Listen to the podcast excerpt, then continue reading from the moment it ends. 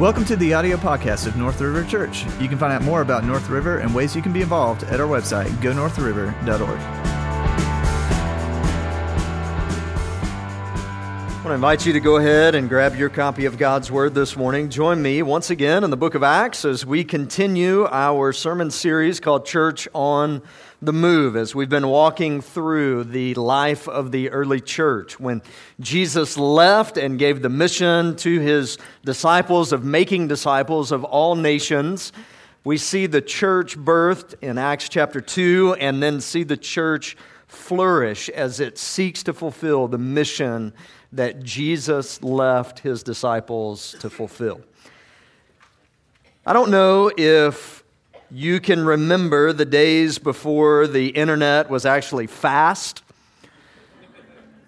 Remember dial up? You remember those days? See, our kids have no idea what that's like. They also have no idea what it's like to not be able to go online and search for anything that you could want to search for. Like cliff notes of a book that you have to read for school See, I remember growing up and working through English class and having to actually go to the bookstore and find the Cliff Notes version of whatever book I was supposed to be reading to figure out what was actually going on. This morning, we are going to get the Cliff Notes version of the entire Old Testament.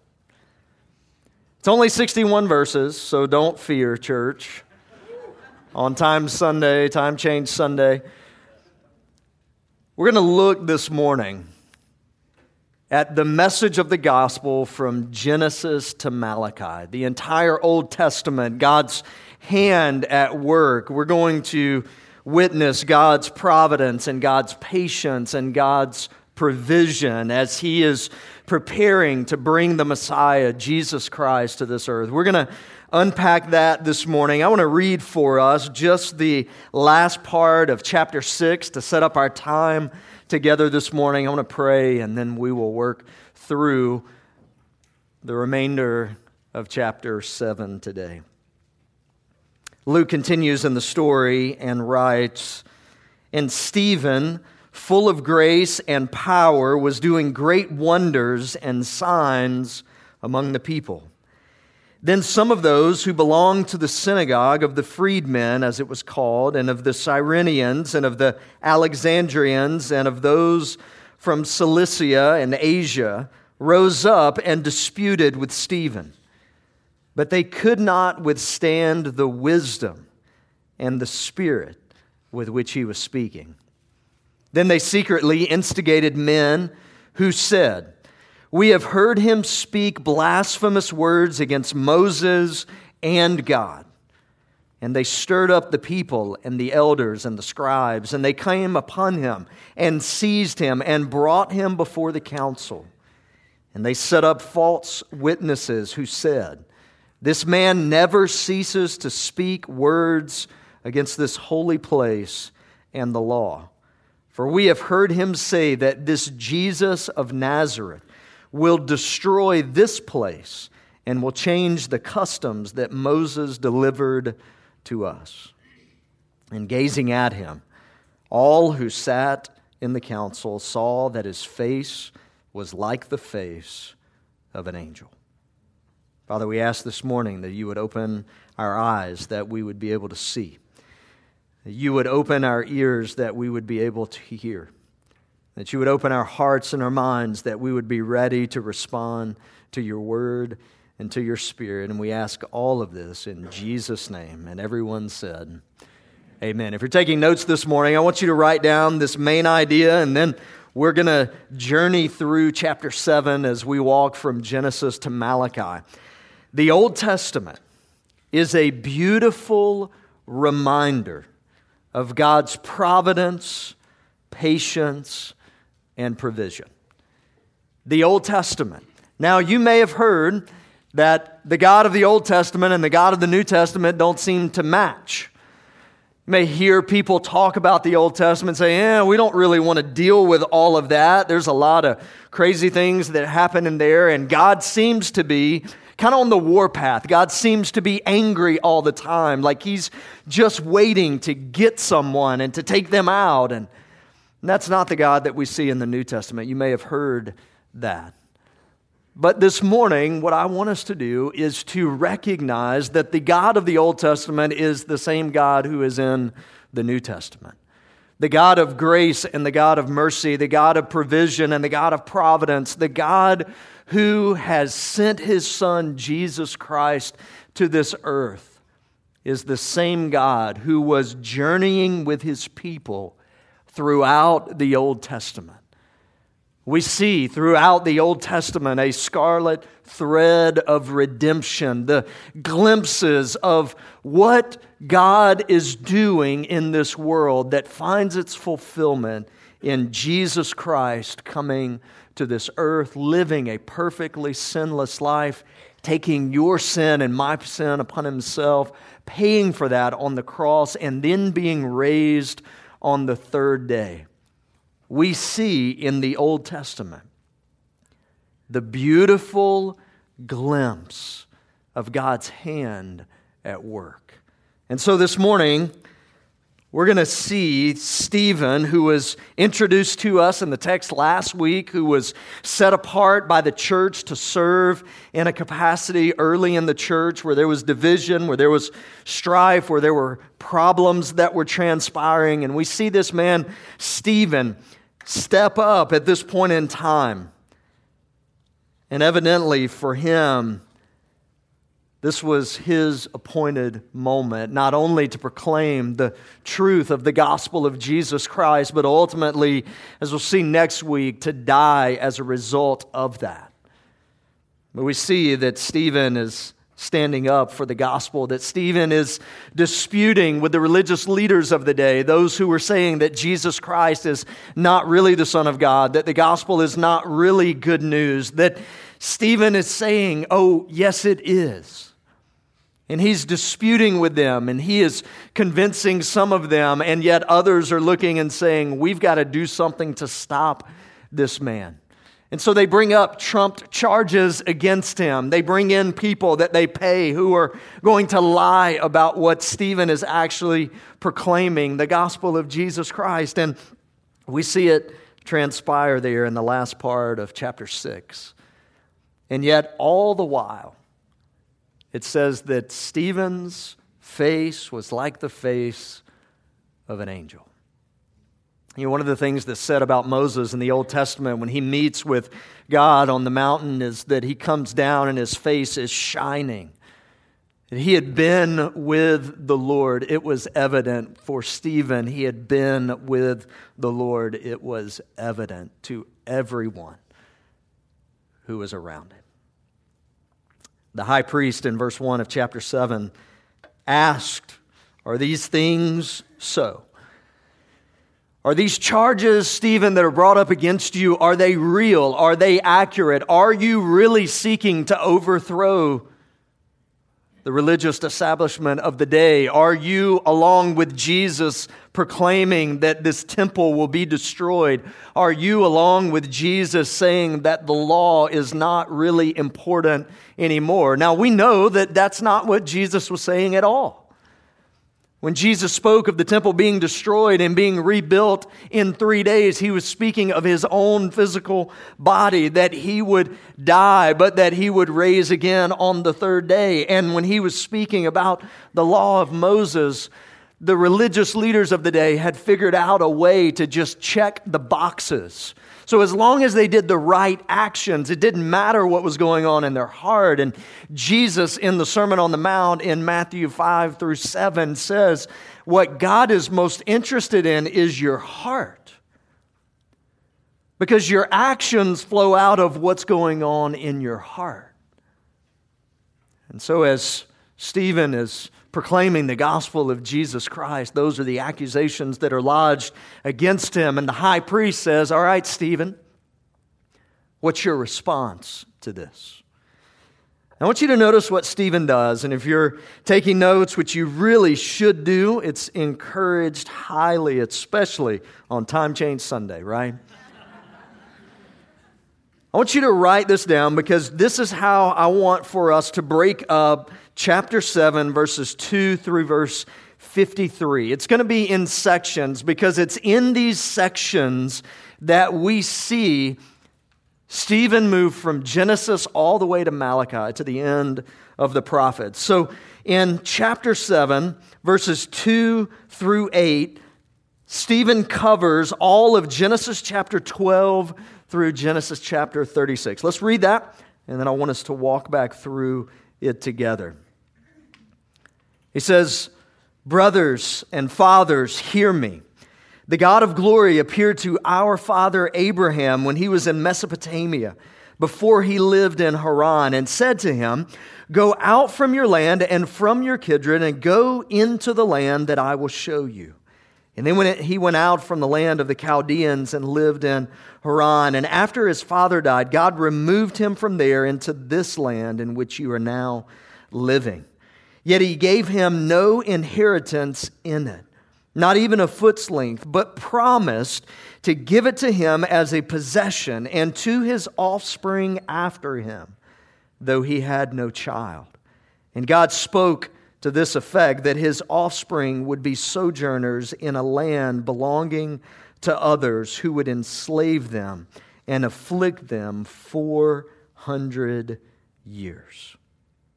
We see at the early part here of the reminder of God's calling of Abraham there early in the book of Genesis, where God came to Abraham and called him and set him apart and promised him that he would make him into a great nation.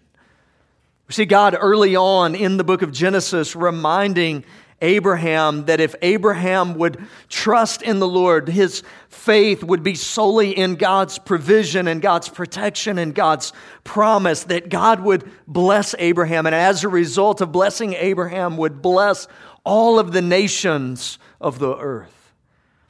It continues on, he says, But I will judge the nation that they serve, said God, and after that they shall come out and worship me in this place and he gave him the covenant of circumcision.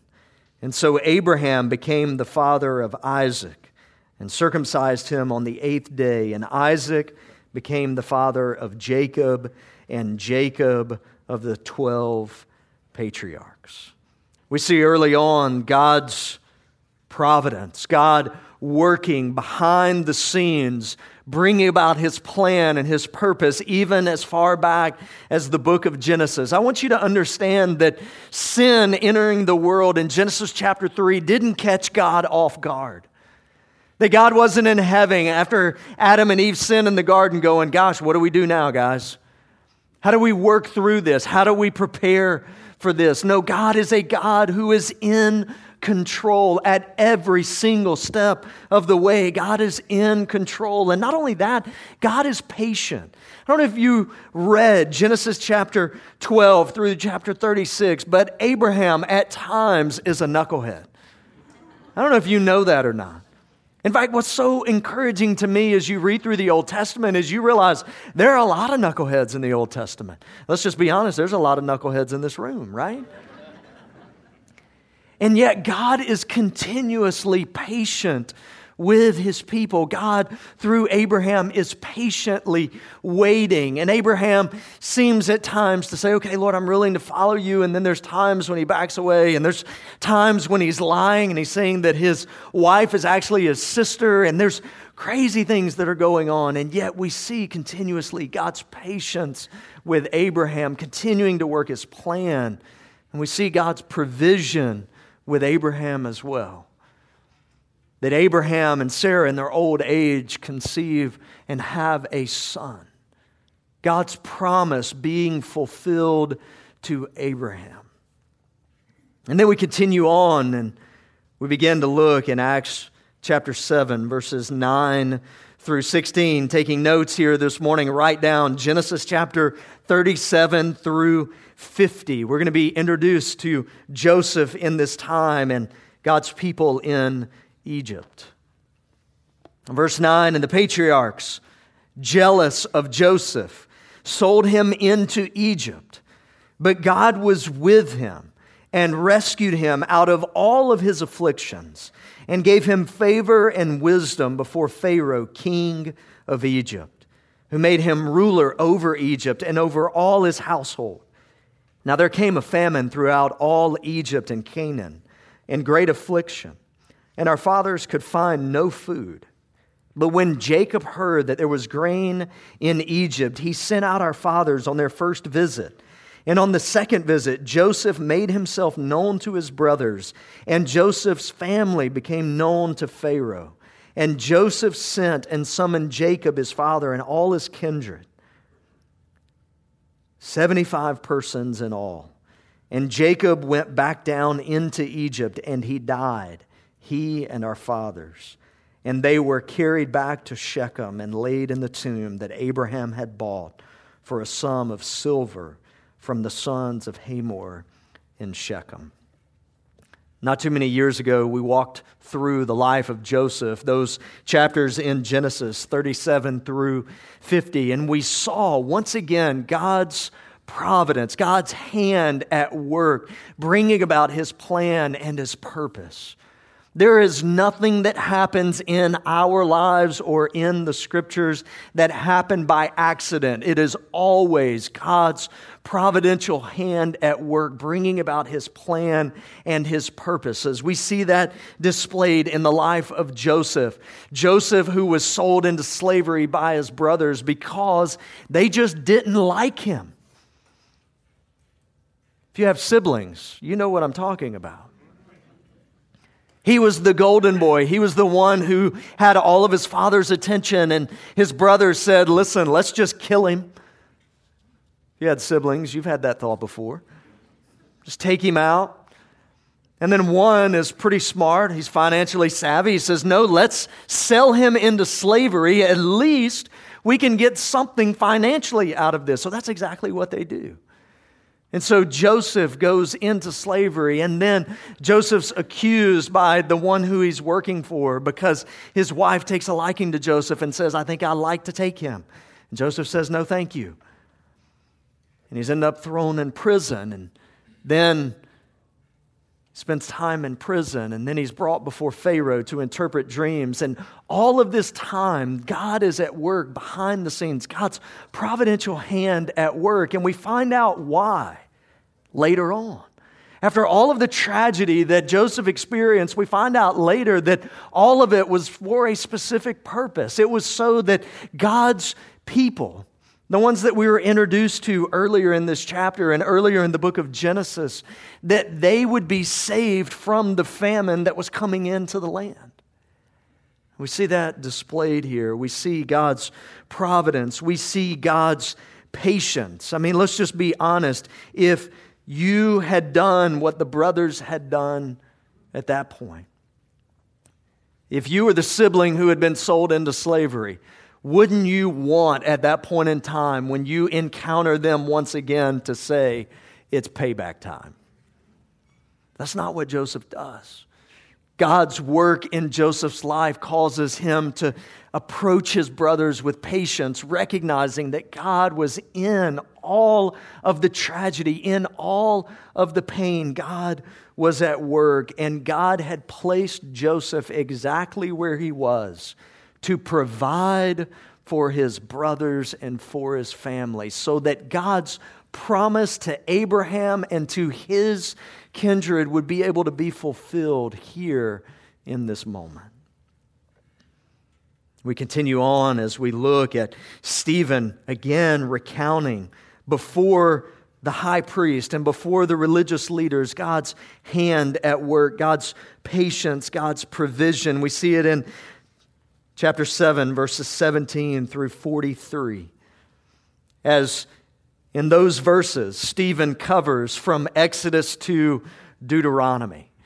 So the remainder of the Pentateuch there, we're going to see displayed here beginning in verse 17. But as the time of the promise drew near, which God had granted to Abraham, the people increased and multiplied in Egypt until there arose over Egypt another king who did not know Joseph. And he dealt shrewdly with our race and forced our fathers to expose their infants so that they would not be kept alive. At this, Moses was born, and he was beautiful in God's sight. And he was brought up for three months in his father's house. And when he was exposed, Pharaoh's daughter adopted him and brought him up as her own son.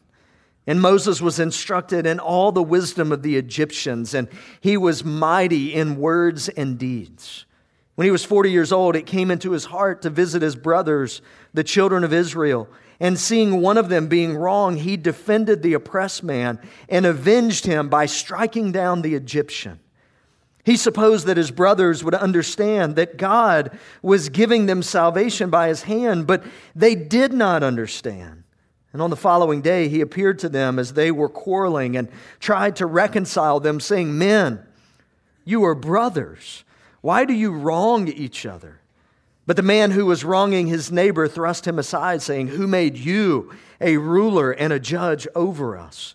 Do you want to kill me as you killed the Egyptian yesterday? At this retort, Moses fled and became an exile in the land of Midian, where he became the father of two sons. And when 40 years had passed, an angel appeared to him in the wilderness of Mount Sinai in a flame of fire in a bush. And when Moses saw it, he was amazed at the sight. And he drew near to look, and there came the voice of the Lord I am the God of your fathers, the God of Abraham and of Isaac and of Jacob. And Moses trembled and did not dare to look. Then the Lord said to him, Take off the sandals from your feet, for the place where you are standing is holy ground. And I have surely seen the affliction of my people who are in Egypt, and have heard their groaning, and if I have come down to deliver them. And now come, I will send you to Egypt. This Moses, whom they rejected, saying, Who made you a ruler and a judge, this man God sent, both as a ruler and redeemer by the hand of the angel who appeared to him in the bush. This man led them out, performing wonders and signs in Egypt and at the Red Sea and in the wilderness for 40 years. This is the Moses who said to the Israelites, God will raise up for you a prophet like me from your brothers. This is the one who was in the congregation in the wilderness with the angel who spoke to him at Mount Sinai and with our fathers. He received living oracles to give to us. Our fathers refused to obey him, but thrust him aside, and in their hearts they turned to Egypt, saying to Aaron, Make for us gods who will go before us. And as for this Moses who led us out from the land of Egypt, we do not know what has become of him. And they made a calf in those days, and they offered a sacrifice to the idol, and were rejoicing in the works of their hands. But God turned them away and gave them over to worship the host of heavens. As it is written in the book of the prophets, did you bring me to slain beasts and sacrifices during the 40 years in the wilderness, O house of Israel? You took up the tin of Moloch and the star of your God Rephan, the images that you made to worship, and I will send you into exile beyond Babylon. We see once again in Exodus to, Deuteronomy in these verses God's hand of providence at work. You see, God's people who had left and gone into Egypt, who were saved by Joseph and Pharaoh at that point, grew into a great nation. That's what we encounter beginning in the book of Exodus. We see God's people flourishing, and then we see the Pharaoh of the day say, Let's persecute them. Let's make them our slaves, lest they take over and rule over us. And we see that exact thing happening in the book of Exodus. And we see God calling out a man by the name of Moses and raising him up to do exactly what God wanted done. That was to lead the people out of Egypt into the promised land. And yet we see throughout that entire time God's patience with his people once again. Because there were moments when the children of Israel, as they were being led out of Egypt, that they looked and longed for Egypt once again. They looked and said, Gosh, it would be better for us to head back in there. It would be better for us to go back to Egypt. At least we had food there, and yet God was continuing to provide food for them. It would be better we had water there, and then God would provide water, and God would lead his people, and God would provide for his people, and God was patient with his people. Even at times, as they said, God, we don't want to worship you anymore. We want to worship the false gods. And yet, God would turn their hearts back to him. And we see God's providential hand at work, continuing to bring his people, to guide them, to lead them, to head in to the promised land that he had provided for them. We pick up in verse 44 through verse 47, and we cover there, Stephen does for us, the book of Joshua all the way to the book of Esther. We see Joshua and David, king, and King Solomon described here. He says, Our fathers had the tent of witness in the wilderness, just as he who spoke to Moses directed him to make it according to the pattern that he had seen. Our fathers, in turn, brought it in with Joshua when they dispossessed the nations that God drove out before our fathers. So it was until the days of David, who found favor in the sight of God and asked to find a dwelling place for the God of Jacob. But it was Solomon who built a house for him. Yet the Most High does not dwell in houses made by hands, as the prophet says. We see once again God's providential hand at work, leading his people into the promised land, allowing them to be ruled by godly kings in David and in Solomon. We see that during this time, God continues to be patient with his people. God continues to provide for his people. All of this moving in the direction of Jesus Christ coming on to the scene. We pick up in verse 48 and we see there from the Psalms and all the way through the prophets. Luke writes, Heaven is my throne and the earth is my footstool. What kind of house will you build for me, says the Lord? Or what is the place of my rest? Did not my hand make all these things? Verse 51, Stephen speaking to the religious leaders of the day You stiff necked people uncircumcised in hearts and ears, you always resist the Holy Spirit. As your fathers did, so do you. Which of the prophets did your fathers not persecute? And they killed those who announced beforehand the coming of the righteous one, whom you now have betrayed and murdered. You who received the law as delivered by angels and did not keep it. Once again, Stephen reminds the religious leaders of the day that what's transpiring in Acts is exactly what happened throughout the Old Testament in the prophets. That God is providing for his people, that God is patient with his people, that God is continuing to work behind the scenes. And yet, for some reason, at every turn, it seems like God's people are saying, No, we don't want that. We want our way. We want our preferences. We want what we want. And we're not that interested, God, in what you're doing. And God continues to work. And God's continuing to provide. And God's continuing to be patient. And Stephen looks at these religious leaders who were experts in the Old Testament. And he says to them, Listen, you are doing exactly what your father and our fathers did back in the Old Testament. You've lost sight of the reality that God is at work, that Jesus Christ has been sent to this earth for you so that your sins could be forgiven, so that you could be made right with God. And yet, you reject Him. You continue to shut the door just like our fathers did. You murdered Him. His blood is on your hands. You can pat yourself on the back. You just read the entire Old Testament this morning. Here's the question Why does Stephen go through the entire Old Testament for the religious leaders? He does it for a very specific purpose. He does it so that their eyes would be open to the reality of what God has done so that the gospel message that's being preached about who Jesus Christ is is not a new message. In fact, what he wants them to understand is that it began at Genesis. It began at the beginning.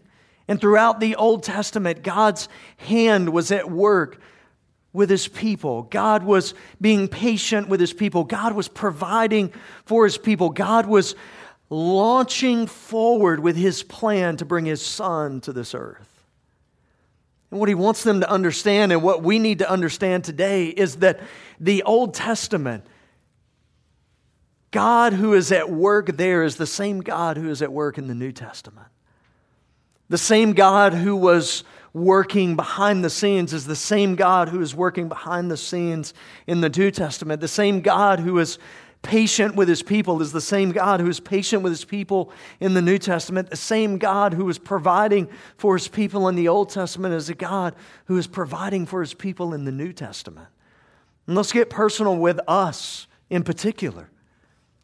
If you're a follower of Jesus here this morning, the reality is the gospel message is a message of God's providence. It's a message of God at work.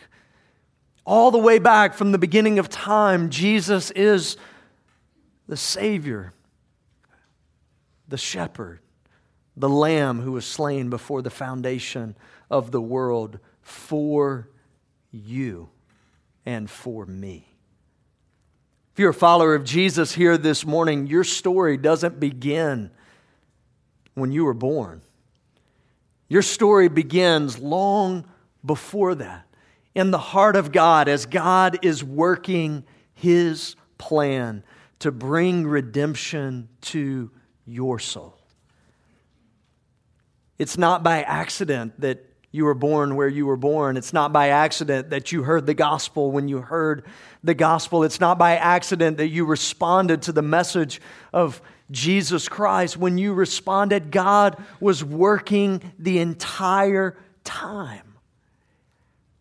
If you're here this morning and you've never taken the step of trusting Jesus as your Savior, you're here not by accident this morning.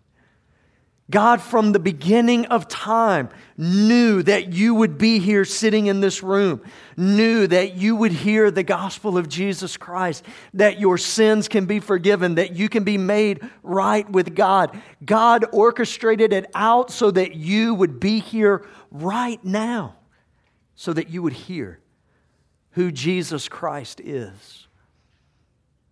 Isn't it encouraging, too, to know that the gospel message is a message of patience? That God is patient with us. If you're a follower of Jesus, you know that. You know the reality this morning that God is patient with you. You know right now that God is patient with you. Just reflect on that for just a moment. Put yourself in the shoes of God and ask the question Would I have taken me out by now?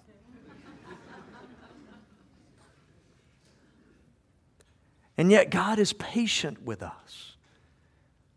If you're not a believer this morning and you're here and you've heard the gospel, you may have heard this message hundreds of times before now.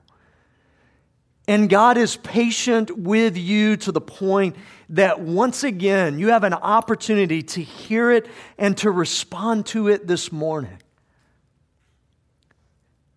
God is patient with us.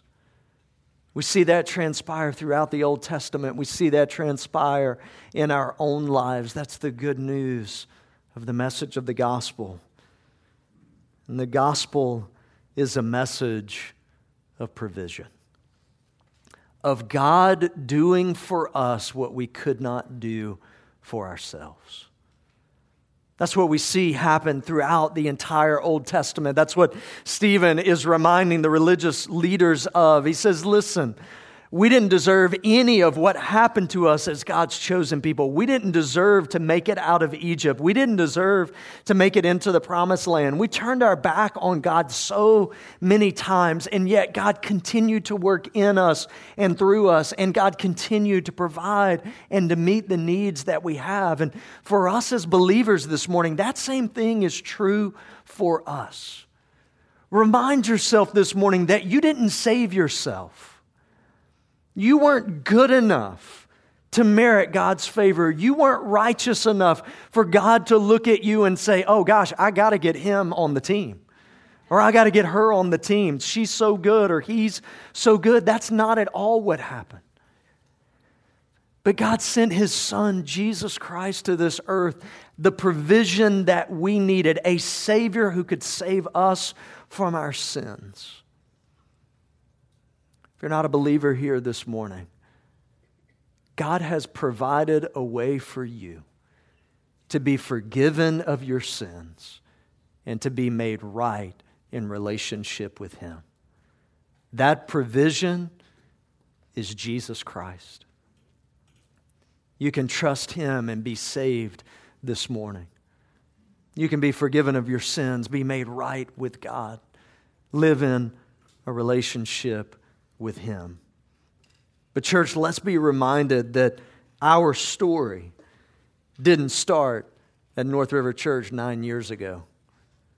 Our story at North River Church started thousands and thousands of years ago. And we've seen displayed throughout the Old Testament, throughout the New Testament, throughout the last 2,000 years of church history, throughout the last nine years as a church here. God's providential hand at work, God's patience with his people, and God's provision for his people. We have reason to celebrate the message of the gospel this morning. Let's pray. Father, we thank you for your word.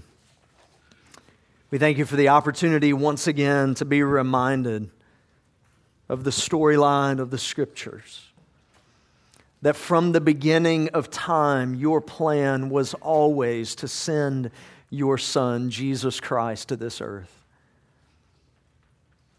Father, that your plan included being patient with your people. Your plan ultimately was the provision of salvation through Jesus Christ. So, Father, this morning for us as believers, would you remind us of how great a gift the salvation is that we've received? Would you remind us of your provision? Would you remind us of your patience. Would you remind us that you are at work in this world in which we live? Father, where there's moments for us as believers that we doubt, where there's moments that we struggle, where there's moments that we don't know how to put the next foot in front of the other. Would you help us to cling to the truth of the message of the gospel? A message that displays your providential hand at work. Would you remind us this morning that you are at work in our lives? You are at work in this world. Would you remind us also this morning, Father, that you are patient with us? Some of us have come in this room this morning and we have walked away from you. Father, some of us are living lives that don't measure up to what you've called us to live out. Are Some of us are living in sin this morning that needs to be confessed and needs to be dealt with. And God, you are patient with us.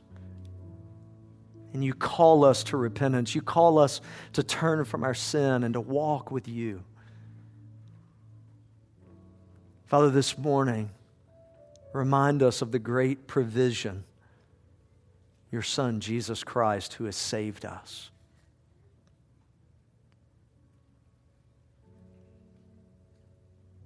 Help us not take for granted the great act of grace and mercy that we've seen on display. Father, for those who are not believers here this morning, they've heard the truth of who Jesus Christ is that their sins can be forgiven, that they can place their faith in Him and experience relationship with you once again. Father, would you help them take that step this morning? We ask this all in your Son, Jesus' name. Amen.